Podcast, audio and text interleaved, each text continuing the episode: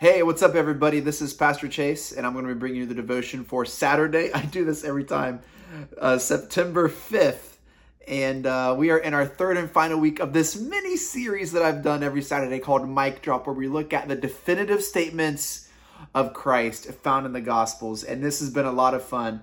Uh, these statements that change our life, these statements that offer us new life, um, it's in these mic drop statements that, that we find hope um, that we fall in love with the gospel and the word of God. Two weeks ago, we started this series and we looked at the mic drop statement, It is finished, where Jesus conquers death on the cross. This uh, wasn't the first mic drop statement that he said, and it's definitely not the last, but probably the most profound for our life. Definitely the most meaningful. Um, John 19, Jesus with his mic drop statement, It is finished from the cross, the culmination of God's plan um, to conquer death. It is finished. Our battle over sin.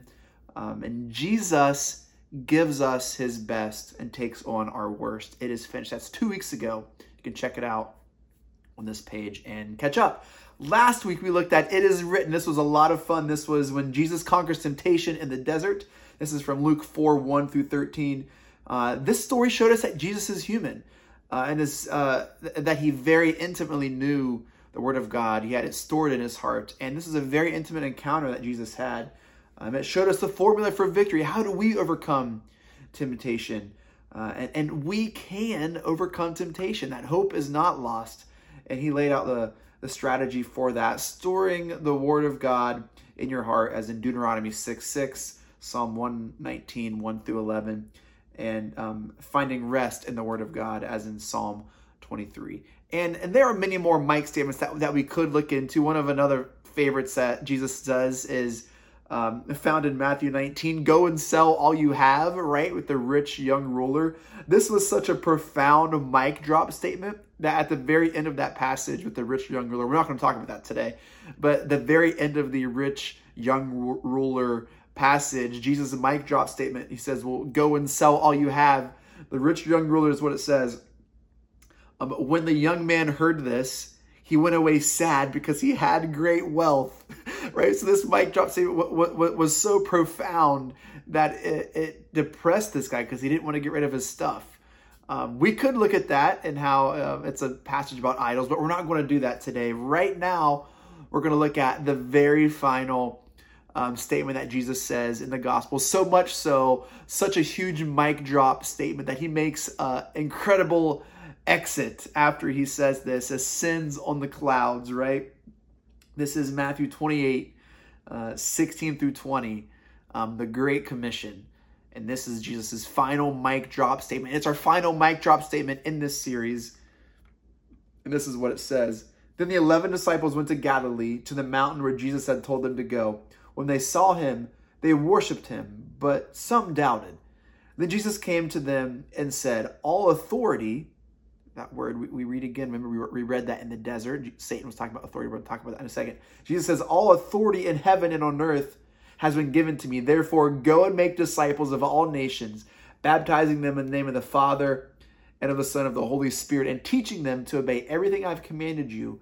And surely I'm with you always to the very end of the age. It is at this moment Jesus has conquered death and he's been appearing to people for about 40 days, um, reaffirming and, and ministering to the disciples during this time.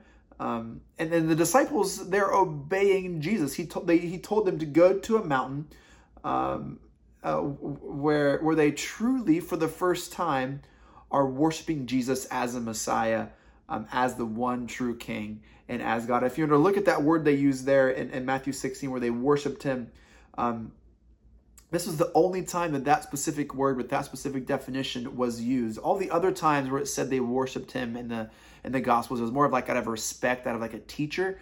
But this was the first time that it finally connected with the disciples that he was God and he is the Messiah and the Savior. And so they worship him in spirit and in truth. Um, the other examples where they did in the Gospels was just out of respect, um, really not implying that Jesus was God. Um, but now they fully realize that Jesus is God and recognize and respond as such. And again, we see in verse 18 this word authority. Uh, it's a callback to the temptation that we read in the desert. Remember how Satan tempted Jesus, um, or, or, the shortcuts that we are tempted to take? Um, Jesus now, this is made complete. Now, Jesus says, All authority in heaven has been given to me by my Father. I have earned it. Jesus took the authority from the devil, um, and it no longer has power. And, church, listen, it no longer has power over you because all authority in heaven and earth has been given to Jesus Christ. Jesus took the authority the devil had and it no longer has power. Whereas the devil worked and moved to stop the work and movement of God, he lost his authority and foothold in the world when Jesus conquered death. And that is so profound for us today in our faith. Uh, Jesus leaves them with this He says, Share my good news. He says, Copy yourselves. He says, Bring them into my family and my kingdom. Teach them my ways. Now go and do it, and I will be with you. Then Luke tells us in Acts that he was taken up before their very eyes, in a cloud hidden from their sight. The literal mic drop statement, right? He says this profound thing go, uh, make disciples, copy yourselves, bring them into my family, teach them. And then he drops the mic, and up on the clouds, he he ascends. And I can just imagine uh, that scene as just be so so remarkable. Jesus challenges uh, his disciples uh, the same challenge um, that, that he has to us, right? And really, this same challenge is what what he challenged them when he called them to be their disciples. He says, "I will make you fishers of men." Um, baptizing, Jesus baptized them, teaching them. You know, the Sermon on the Mount forgives everything Jesus did. He was teaching his disciples um, every day. Jesus' challenge to the disciples on that mountain is the same challenge uh, that, that, that he gives to us right now. Uh, what happened to and through Jesus in that unique gospel story is repeated as the message goes out to the Gentile world. That that this um, conquering death, this new life, like that is our story. That is our message. And today, listen, today we have an opportunity to insert ourselves into this narrative, to take uh, personally this challenge that as Jesus is telling his disciples, as the disciples are truly worshiping Jesus as Messiah, and, and, I, and I hope that we are truly worshiping Jesus as as Messiah, as the Savior. As we are doing that, He challenges us to do this very same thing to to understand this this commission is a commission that together, hand in hand, we pursue uh, we pursue this challenge.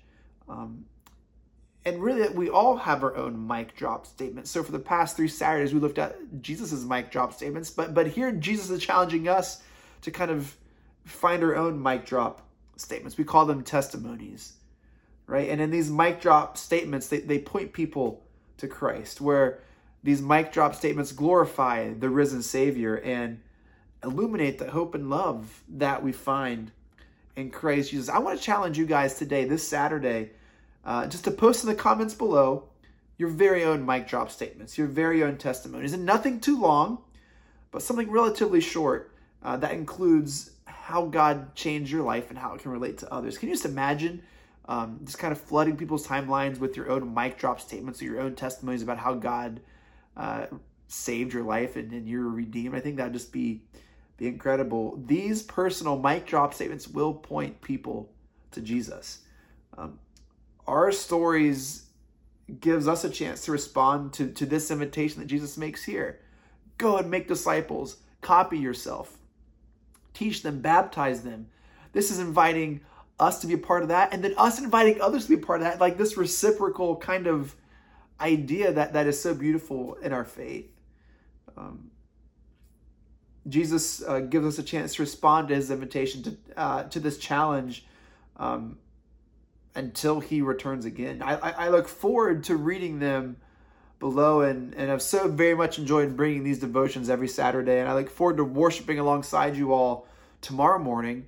Um, so so if you guys can, it doesn't have to be super long. Just just type just like a quick couple sentence uh, mic drop statement of your own, um, so we can all participate in this uh, challenge that Jesus lays out before us. This mic drop statement at the end of Matthew. Um, grace and peace to you all. Hope you guys have a great weekend, and I'll I'll see you tomorrow. See ya.